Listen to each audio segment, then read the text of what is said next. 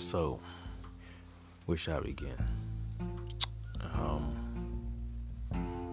Let's start from where I picked up.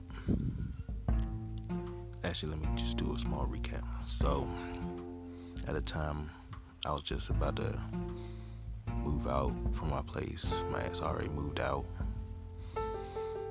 And,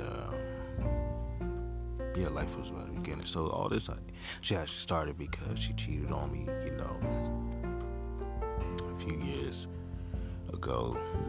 Is when it started, 2016. So she cheated on me, and then, you know, we went through the steps of trying to repair marriage, but she wasn't having it, thing like that.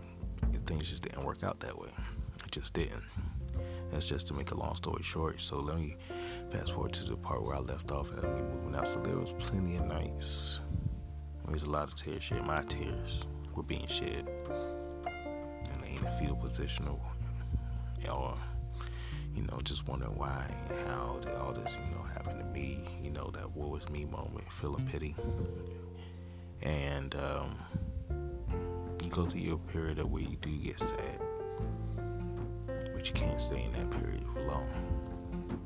So I'm way past that period now. That's why I'm able to do more of this stuff. So hopefully this will help somebody else out. But when I began to move out, by this time, I already did my due diligence of start repairing my life. You know, I forgave her. I confronted the dude that she slept with and forgave him as well. See, me personally, when there's a problem, I like to solve. I like to confront it. The only way I see is to confront a problem or to solve a problem is to meet it head on. You can't avoid a problem because all it does is just keep coming back at you and get no peace from that. That's just how I am. No matter how big, small the problem is, or even if you ain't afraid of it, you just confront it. You do when you're ready. You have to confront your issues head on, meet it face to face. It's not going to go anywhere. So I did that with him, met him, talked with him, forgave him.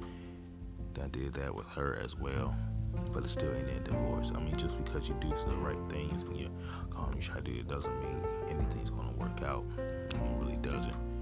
You know, I mean, still got divorced. I mean, the kids still got separated, live with her, but. And the end result is you get your peace once you do those type of things. And that's what I did. I got my peace. And so that starts the next journey, in the next phase of my life.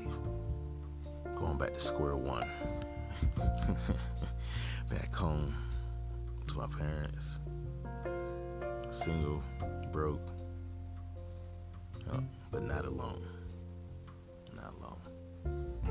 So let's get it started. All right, until next time.